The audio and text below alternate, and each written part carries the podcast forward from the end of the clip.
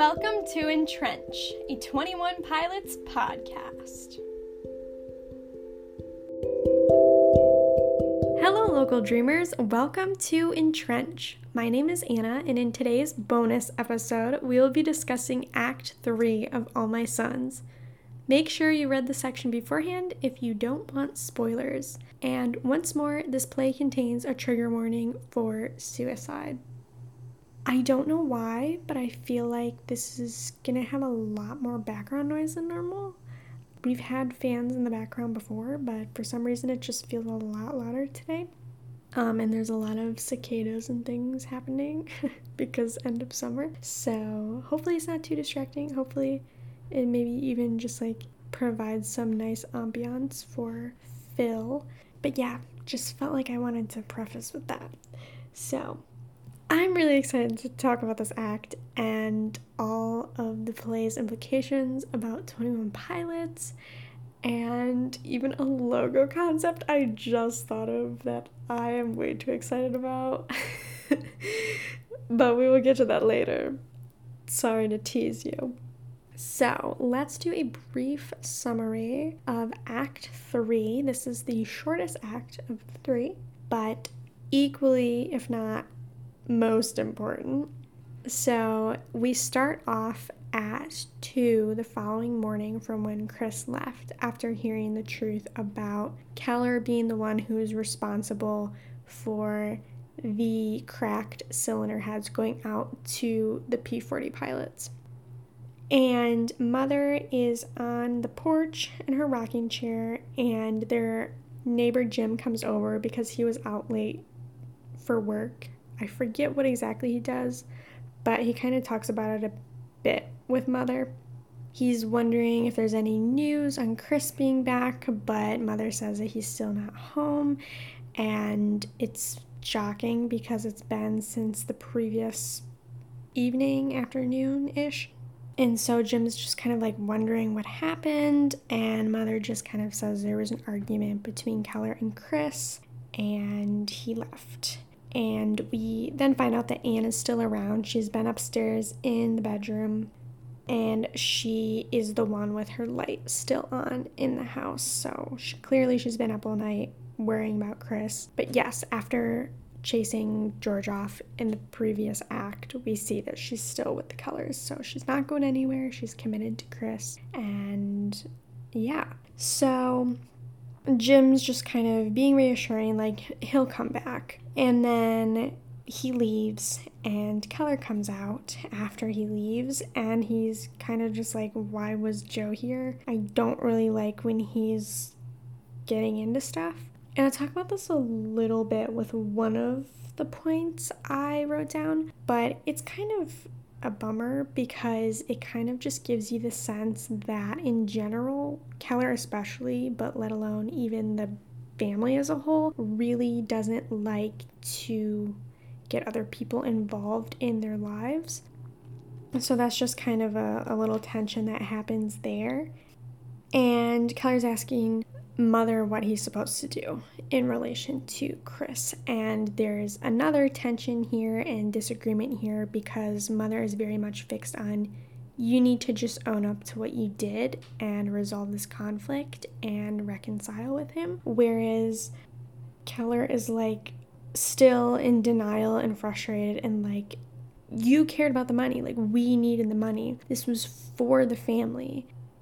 This was to help our family. And he's just kind of adamant that, like, he's not directly saying no to what mother is proposing, but he's definitely avoiding and trying to put blame and intentions elsewhere to still avoid what he did because he very much wants to argue that it was for a good reason. And yeah, so they just kind of go back and forth with their feelings of Chris and how he interpreted it and how they should go about remedying that. And Keller's gets frustrated and he's like, if Larry was still alive, this wouldn't happen. And then Anne comes out and she's agitated in her own way and she says to Mother, You need to tell him that Larry is dead. You need to once and for all express that and that you knew it um, because she wants him to be able to just comfortably move on in their new season of life as they get married and start a new chapter together.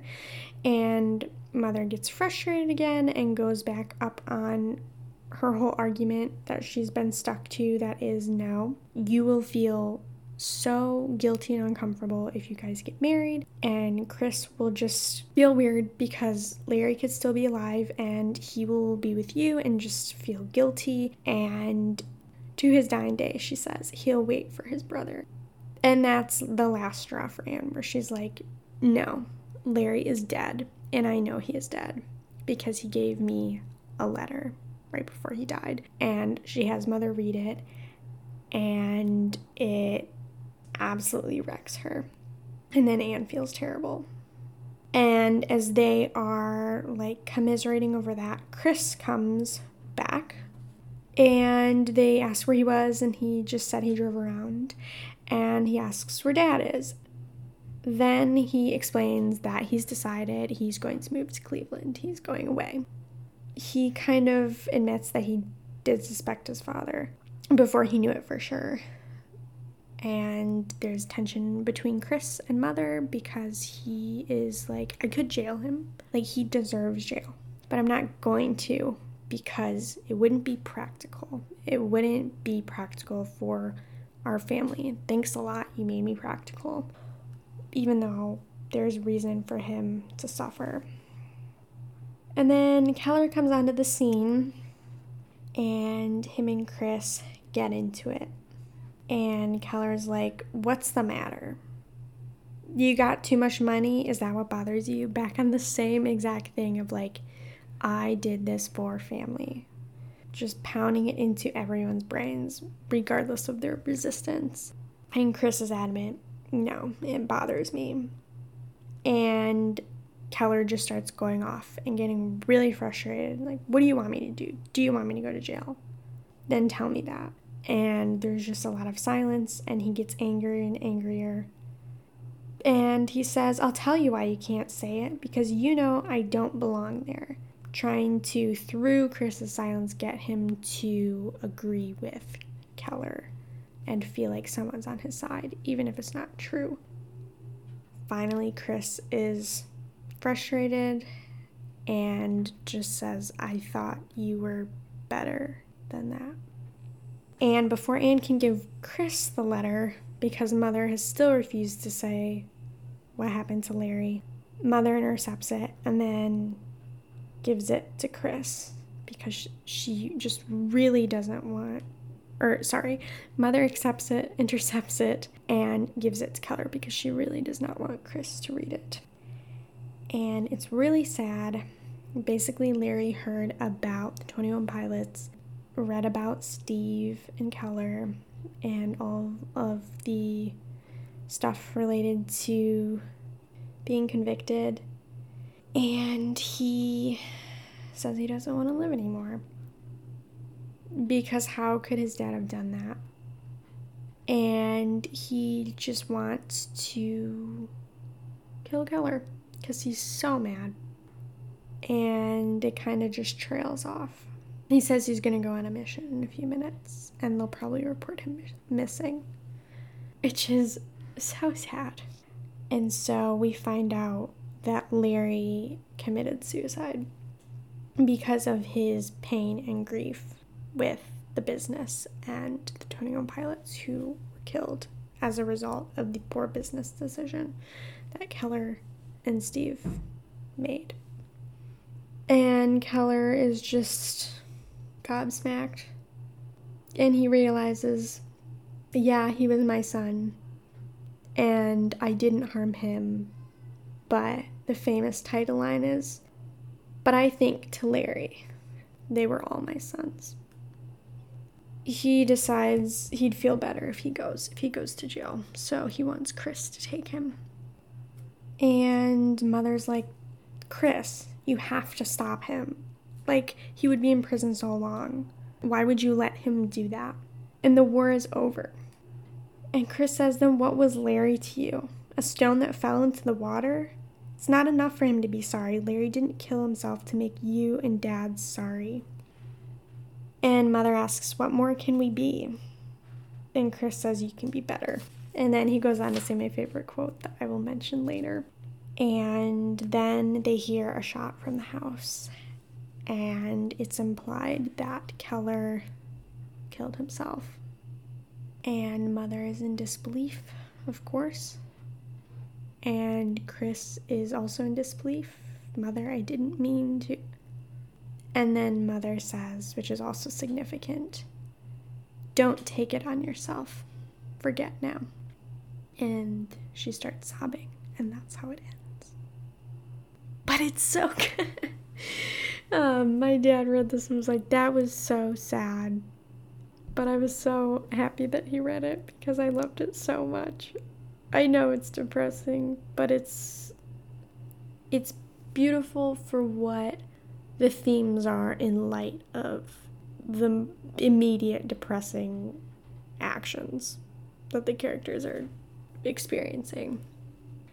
And I don't really talk about this in my notes, but I love that it ends with mother emphasizing that in spite of Keller in spite of Larry taking on Keller's actions to the point of death, and despite Keller taking on Larry's actions and his own actions to the point of death, Mother wants to encourage Chris that he should not take someone else's actions onto himself, um, and that someone else's actions should not be his responsibility. That it's not our responsibility to fix someone else's mental state. And I think that's really important. And I think it's very powerful coming from someone who felt very threatened by everyone who had a different opinion to her.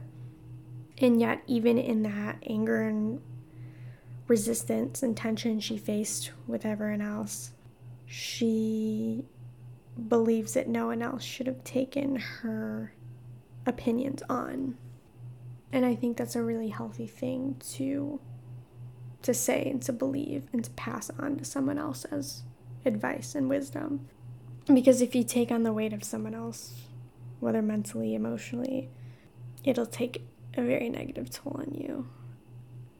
And you can't handle that because you already have so many of your own issues and Keller's issues were not Chris's responsibility. So I thought it was cool that it ended with that, and I just want to emphasize that now um, since I don't later on as we go back through the act. So, on to my notes.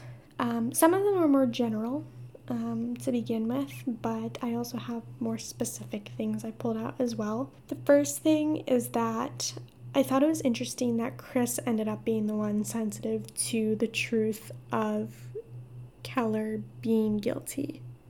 Whereas I would have thought that Kate slash mother would have been the one who would have been sensitive to that because she was so sensitive to Larry and the truth about Larry the entire time. So I thought it was interesting that in that scenario, Mother ended up being the calm, level headed one to provide the information, even though it was negative information. And Chris ended up being the one that was kind of delicate and fragile with receiving that information and disappearing because of it.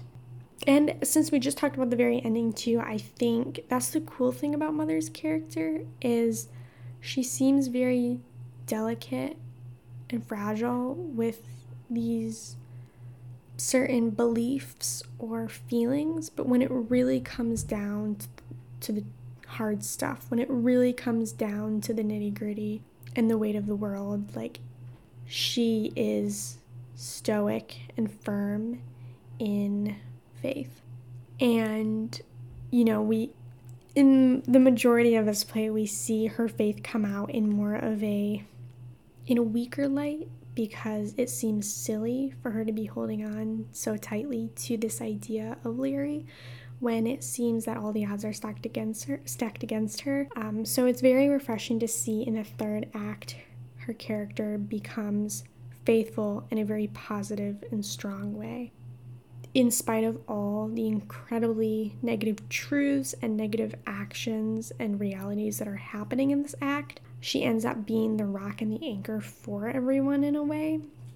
And I just think it's cool to see that side of her character, and we don't get to see a lot of that prior to this act. And when Jim and Mother are talking about Chris and what all is going on, he says, Chris is a good son. He'll come back.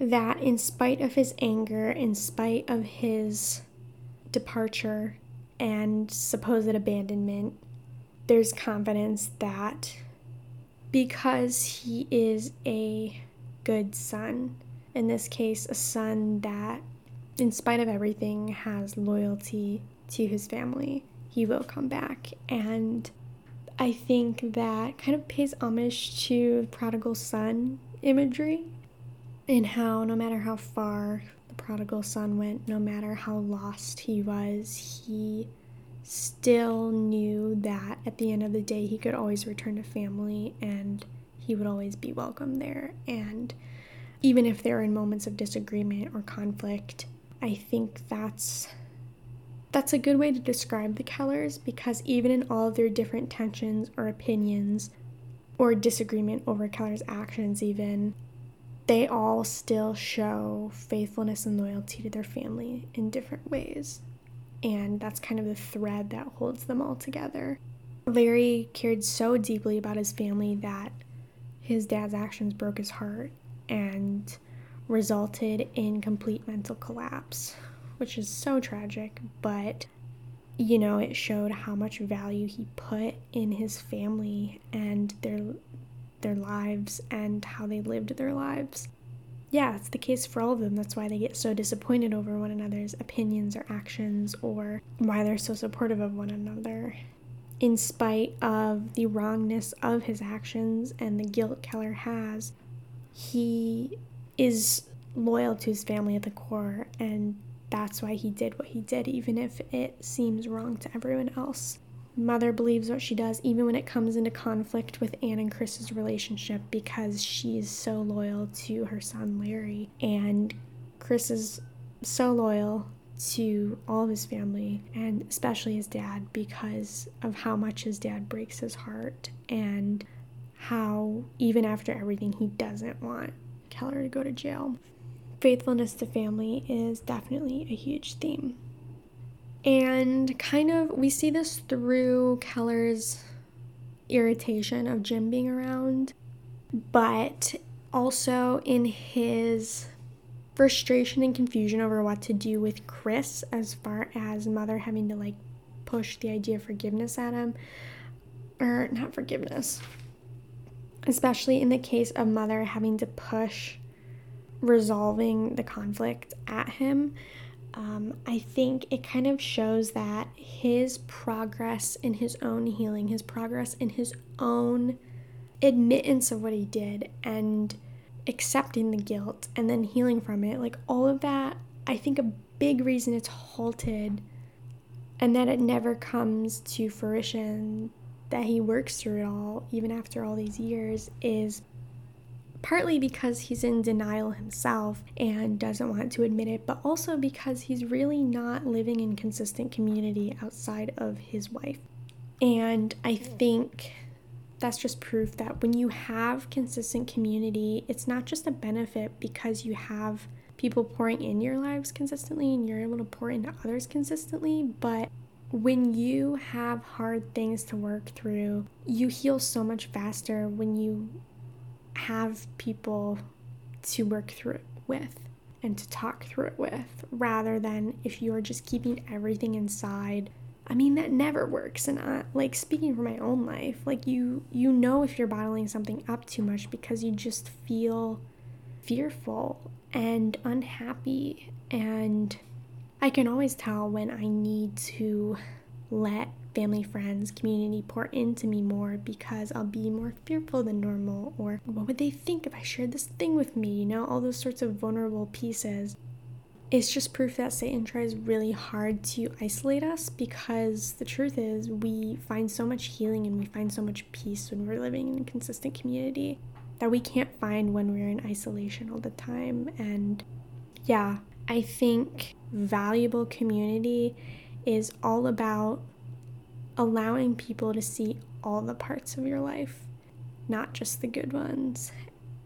That's when you really grow the most and that's when you really connect with people the most and you you build stronger relationships because people are not just seeing the highlights or vice versa. Like it's also important not to just pour in to people or have people give you things when you're in crises because then it's also an unhealthy relationship because they are never with you in the highs and everyone deserves to be in both areas with you who you care about and love and both the good and the bad are important to all of your relationships because it just provides the most holistic wellness in the relationship.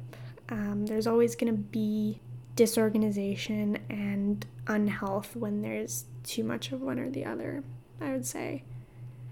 And that's why I've always thought it's important, like, if you have mentors or any sort of figure that pours into you, like not just letting those people pour into you, but offering to pour into them as well. Because it doesn't matter how old someone is, we're all humans and we all have things we have to work through or things we're struggling with. And once someone breaks that vulnerability barrier, you can both be vulnerable in that relationship, and it just immediately makes it a healthier and a stronger relationship. So, community is cool aside from the healthy and positive aspect of Keller's loyalty to his family, it very much has hugely detrimental effect on him and his relationships, as we see. And that is because he believes that family is the greatest thing in the world. All of his faith, all of his loyalty goes into family. All of it does. I don't think his faith and his loyalty goes into anything else. Like it all goes into family even his business decisions are ultimately driven by family. So they were talking about Chris's need to forgive Keller. And Keller says, I spoiled the both of you. I should have put him out when he was 10, like I was put out, and make him earn his keep. Then he'd know how a buck is made in this world. Forgiven, I could live on a quarter a day myself, but I got a family, so I. Mother, Joe, Joe, it don't excuse it that you did it for the family. Keller, it's got to excuse it. Mother, there's nothing there's something bigger than the family to him. Keller, nothing is bigger. Mother, there is to him. yeah, when you put all your value in something, it's always shocking to learn that other people it's always shocking to learn that other people, especially the ones you love the most, don't have the same exact values you do. Which is why it's also important to put your value and your loyalty and your faith into something healthy and good rather than something faulty and bad. And I kind of don't know exactly why I wrote this down because it's just kind of like a plot fact rather than like a deeper spiritual dive. But I said Anne gives Kate Larry's letter as proof of his death. Okay, I think I know what I was going for here. Yeah, Mother was in such denial about if Larry was still alive when all the odds were stacked against her that Anne finally had to bring something for her to look at. And there's definitely times where we all get so either transfixed or frustrated with something that we just wish we had physical proof. And in this case, Luckily, Anne was able to provide physical proof for Kate so she could actually see it to believe it.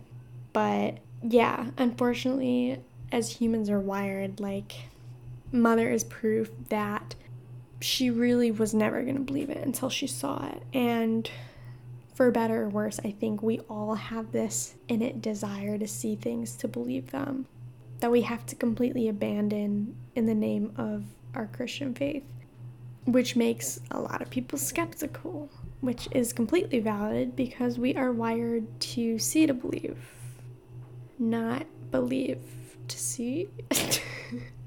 Does that even make sense? I don't even know. I just inverted those words. How would you believe? I don't know. Anyway, I'm not gonna think about the linguistics too hard or my brain's gonna hurt. I think that's about all I had to say about that. that was cut very short, but kind of don't know fully what I was going there, um, going with there. But I think that was the main point. I think one of my strengths is faith, and obviously, sorry, I did not contextualize that. One of my strengths is faith, according or no, not faith, belief, according to the Strength Finders model it's like something that I took in college that gives you your top five strengths, and it's supposed to show you or indicate where you would fit most effectively in the professional world or what types of jobs you would fit best in according to your strengths. And I definitely see belief, obviously, is huge for me because of Christianity, but I think even more than that, I I don't know how to explain it exactly, but I find myself having a lot less issues than other people I know, where obviously it's really important for a lot of people to deconstruct their faith and to really dig deep into a lot of those theological building blocks and linguistics and the Bible itself and all of those kinds of things. But I just I feel like my strength and belief just like plays out where like I would probably never need to see to believe. Like I just I don't know why. It's just like my faith is so strong. Like I would never be shaken by anything, even the most like skeptical questions that I genuinely don't know or don't have answers to. Like even if someone stumped me, it wouldn't shake my belief in what I believe. Um, I don't know if that's just like pure stubbornness or what. Like, there definitely was a time period when I was a freshman in college where I consistently was afraid I didn't have salvation. I don't know why. I feel like other people I know have definitely gone through it though, where it's like you're just constantly afraid, like, what if I somehow am not fully a believer? Like, just self doubt, really, and maybe imposter syndrome in a way of being a Christian and like what if I end up going to hell even if I thought I wasn't or like even if I thought I was in the book of life and I somehow wasn't. Yeah, I feel like in a way it's like self-doubt and imposter syndrome um in a spiritual way. I never thought about it that way before. But anyway, yeah, so I went through a brief period like that, but I don't and I genuinely cannot tell you if you've ever been or are in something similar like how that that season ended. I have no idea, but all I know now is like nothing could ever make me doubt God's existence or my belief system or the Bible. Even though I know like it's very common now to say all kinds of things about the Bible, like how God is abusive or just all kinds of criticisms for what God even stands for, who he even is. Anyway, my point is the whole like saint, saints of believing thing somehow I, I have this strength that that's never really applied to me. And I don't know why. I think it's just like God's wired me in this very faithful way that I'm I'm so loyal to him nothing's ever going to shake it and no one's ever going to shake it. And I'm so blessed that, that he has given me that because I know that's very uncommon. Um, and it's so easy for people to doubt their faith as a whole or God as a whole or deconstruct and be like really shaken by deconstruction. But so just know that it's perfectly fine and way more common if you're not like me in that way, even though doubt is really scary. And I face doubt in other ways, of course, but not like if I believe in God or not. Which is wild because I've been through some pretty rough things, you know, and yet still, I never doubted that God was real throughout any of that wild. Like, I could not have this strength without the Spirit. I genuinely, I don't know how I got gifted with this stubborn, loyal belief, but I have been. um, and that's why you're listening to me right now. So, thank you. Also, random side note, I hope Tyler is okay. Please don't re injure yourself. I saw this comment though.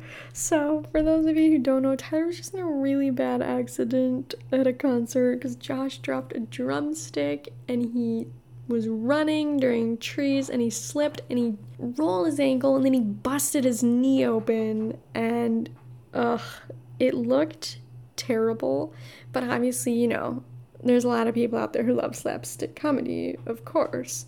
Um, so I was kind I was kind of in between because I'm very empathetic. So a lot of times when I like see people fall and things, like I can physically feel it and it like pains me.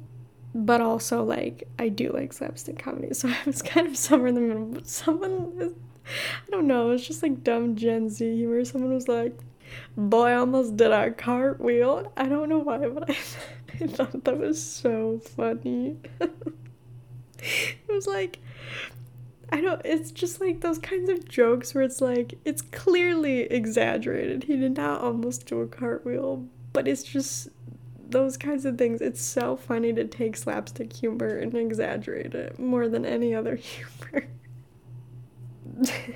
I don't know why. Anyway, side tangent, but still on topic. so, then I thought this was an interesting theme that Chris kind of talks about briefly. I can't, I keep wanting to say the page number and keep remembering it's literally pointless for you. So he's talking about human versus practical. So, in terms of wanting to jail Keller, but ultimately being practical and deciding not to. Um, so this is after he decides he's moving to Cleveland, and he feels like now if he looks at Keller, all he'll be able to do is cry. Mother, what are you talking about? What else can you do? Chris, I could jail him. I could jail him if I were human anymore. But I'm like everybody else now. I'm practical now. You made me practical. Mother, but you have to be. Chris, the cats in that alley are practical. The bums who ran away when we were fighting were practical. Only the dead ones weren't practical. But now I'm practical, and I spit on myself. I'm curious what you guys think this idea of being practical versus human means.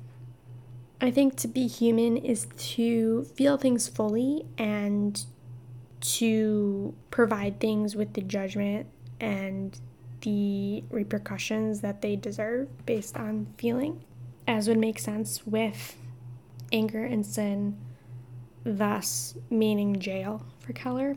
But I think being practical is more about thinking through things long term and it's kind of like looking through the human feeling and realizing like okay maybe I won't be this mad forever, in which case this is my dad, and so do I really want him in jail for the rest of his life? And just like, yeah, being human is very impulsive and abrupt and fast paced, but being practical is more slow and meditative and analytical of a situation's long term consequences. And that's what I would say the difference is. And I think a lot of spirituality is about being practical versus being human because, in the sense of how I've now defined it, because the most effective way to live our lives is to be constantly aware of the eternal perspective we have and to not just be thinking through our present situation, but to be thinking long term for what is God's heart for us and what does that ultimately mean for how we should act today rather than the human approach of how should I act today um, and let's not think about how this plays into a larger narrative. As Keller and Chris continue to talk, it um, becomes clear that Chris is ultimately incredibly disappointed, and we can see by his retreat within himself as Keller starts talking more and he starts talking less that he's disappointed because Keller's also not taking accountability for his actions and he's continuing to avoid, he's continuing to blame. It just exacerbates what he already done. He, what he has already done, which is ironic because Keller thinks that what he's doing is going to somehow help everything.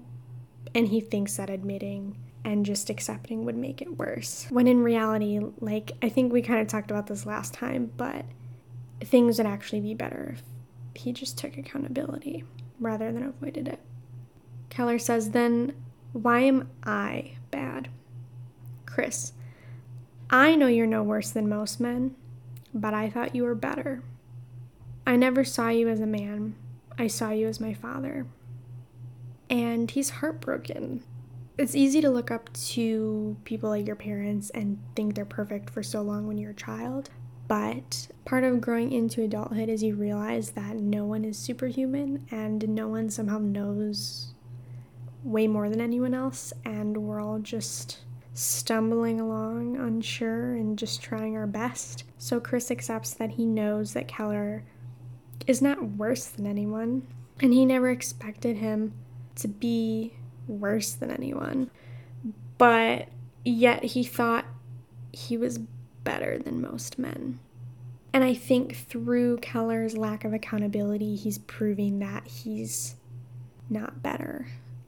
Because I don't think Chris's expectation is for his dad to be perfect. It's just for his dad to be respectable and honorable. And part of that is taking responsibility and accountability for his actions, which is so cool because I remember having a conversation with my dad about something and him emphasizing like taking responsibility is really important and should be really important in all of your relationships and in your own life.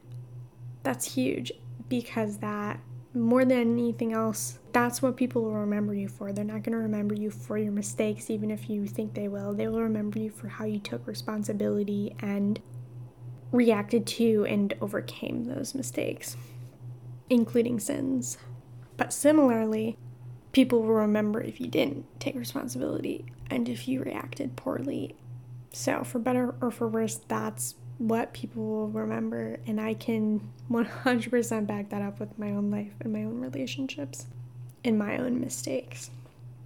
And as I described in his letter, or Larry's letter earlier, we get the sense that Keller's wrongdoing ultimately drove Larry to despair.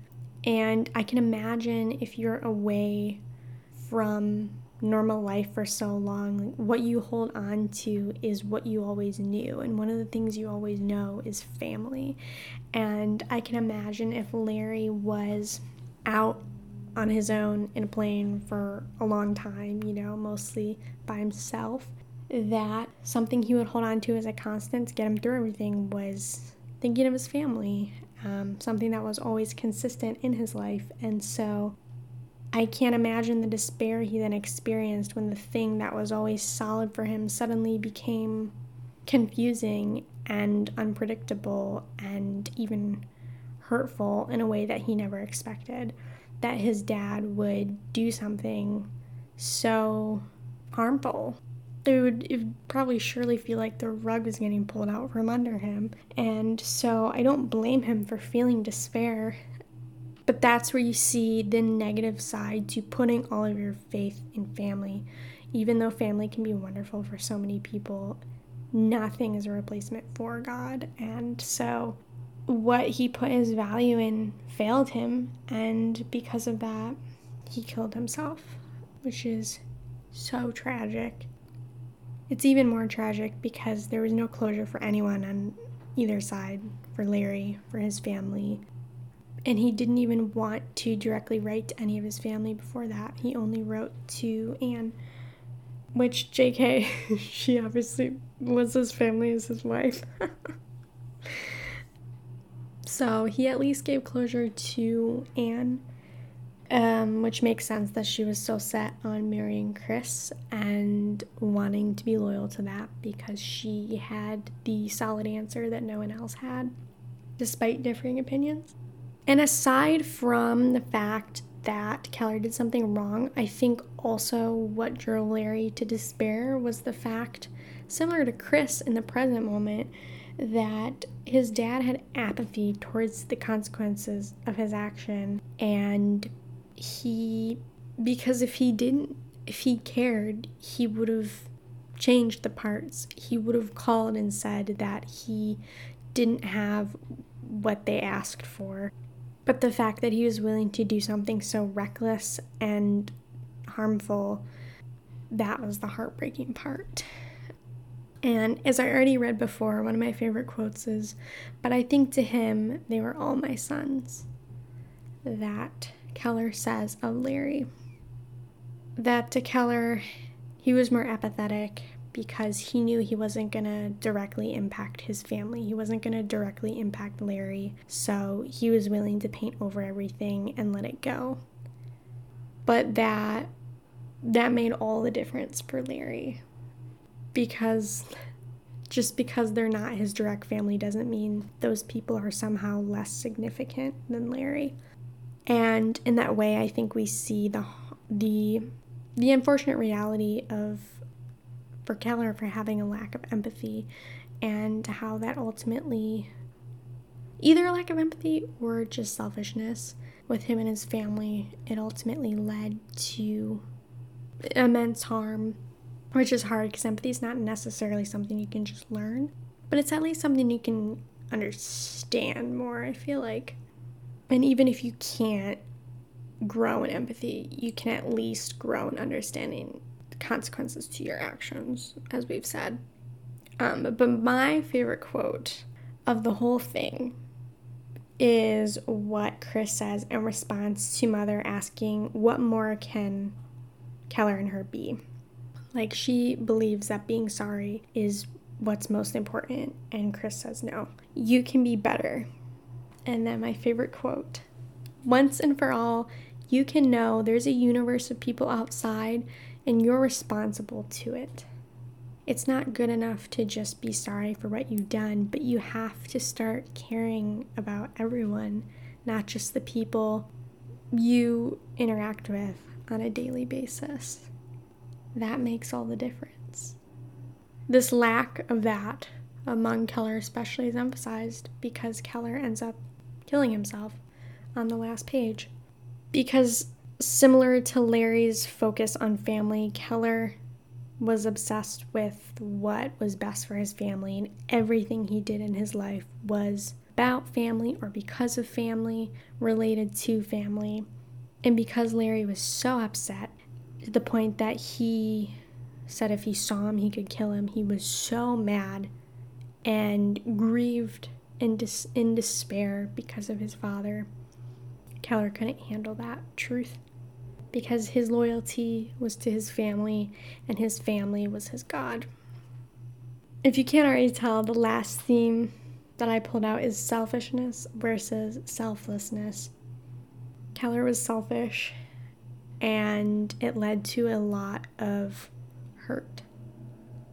And I think a lot of this play was just the, the lingering question above many of these characters of what's the point of selflessness? What's the value in selflessness? And Larry can attest that selflessness, as I've already similarly said, makes all the difference. I think that's about all I can say on that without being redundant. so, the last two things that I want you to remember what do you put your value and identity in? Because it's deadly or it's life giving. And there's only one thing that's life giving it's God. The other takeaway to ponder is that life is bigger than you and your loved ones. The world is bigger, relationships are bigger, your actions are bigger, your sins are bigger. It's all bigger than just you. And that, in and of itself, can give you more purpose when you feel like there's no point. It is, whether you feel like it in moments of despair, it's bigger than you. And that's freedom. It's not just about you. And that's a good thing your life, even if it feels like it's about you, it's so much bigger than you. You make so much impact on so many people that you will never understand. You might understand a little bit, but you're never going to understand all the ins and outs of your impact that only you give because no one else is you with that particular set of people that you have the blessing of knowing throughout your life. There's so many people you're going to keep meeting too that you haven't even met yet I think that's always fun to think about. So, okay, before I dig in to what this means for 21 Pilots as a band, I don't want to deprive you any further of my new logo idea. so, we are all accustomed to the 21 Pilots logo. As far as Scaled and Icy goes, I don't know. I don't even know in general. Like, I'm still trying to figure that one out. But with the original logo and the ways it was morphed over time is the straight line, the crooked line, and the line across. Or and or in between those two. and I'm staring at it right now because my old to sleep poster is right in front of me, right by the wall where I record. And I was like, okay. But like, you know, if we're gonna talk about the fact that 21 Pilots wanted to be associated with this play, I was like, okay, well, does that mean is there a potential that the logo could be somehow? And then I looked sideways at the logo and I was like, it kind of looks like the shape of an airplane wing. And like the, the line in the middle could be the crack. Right? Come on. You have to admit that's a cool theory. And for all intents and purposes, we're gonna go with that for the sake of this play. I thought that was a cool theory. Maybe you're like, I already knew what you were gonna say, so that was lame. I don't know. But okay, there's a lot of things I just want to leave you with. Because as I said at the very beginning of the very first discussion, Tyler found this play so important that he wanted his band to be perpetually associated to it. And so, yes, there's implications throughout each act, throughout themes, a lot of things we see in 21 Pilots music, similar themes, you know, to think instead of sleep, all those types of things. But as a whole, what does association with this play mean for 21 Pilots? And what does that mean that not just what 21 Pilots name means, but what does that mean for what 21 Pilots wants to represent? Well, here are all of my thoughts. Everyone matters, even if you never know or understand their story. Every action has a consequence. You make an impact, and you can decide if it's positive or negative. We don't get what we deserve. We should be restless with a desire to help people. It made Larry restless that his dad didn't want to help all these guys. It made Chris restless. It should make us restless. I think it makes Tyler and Josh restless. Admitting you're guilty and weak is strength. And finally, own up to inevitable sin. It gives everyone strength to live in authentic community. I hope this play and my thoughts can give you a new light and perspective on 21 Pilots. I know it did for me, and I just respect even more who they are, what they stand for, their decision to associate with this play. I think it's amazing. I think there's so many other jewels that you can probably think of that this play gives us when we think of 21 Pilots. And I just think it's cool that we could talk through it all together. And now, every time we think of this band, we can think of so many other things too that they stand for on top of what they've already told us in their music. And I think that's really special, and that's not something you can say about most artists. I have newfound respect. I didn't think I could have any more respect than I already did for these guys, but I do. It is official. I have even more respect now. And I mean, I would trust Tyler if he gave me more literature references. That's all I'm saying. you can email entrenchpodcast at gmail.com with all of your thoughts on this portion of All My Sons or any thoughts as a whole or how this resonates with the band. I would love to hear your literary analysis. As an alternative to email, you can start a discussion in the podcast Facebook group by searching EnTrench Podcast Group. You can find EnTrench on Podbean, Verbal, Spotify, Apple Music, and Amazon Music. On Instagram, you can find me at entrench underscore pod. Thank you for bringing my literature discussion to life. It was truly so fun. Have a great week. Thank you so much for listening, friends. Stay alive and remember, in trench, you're not alone.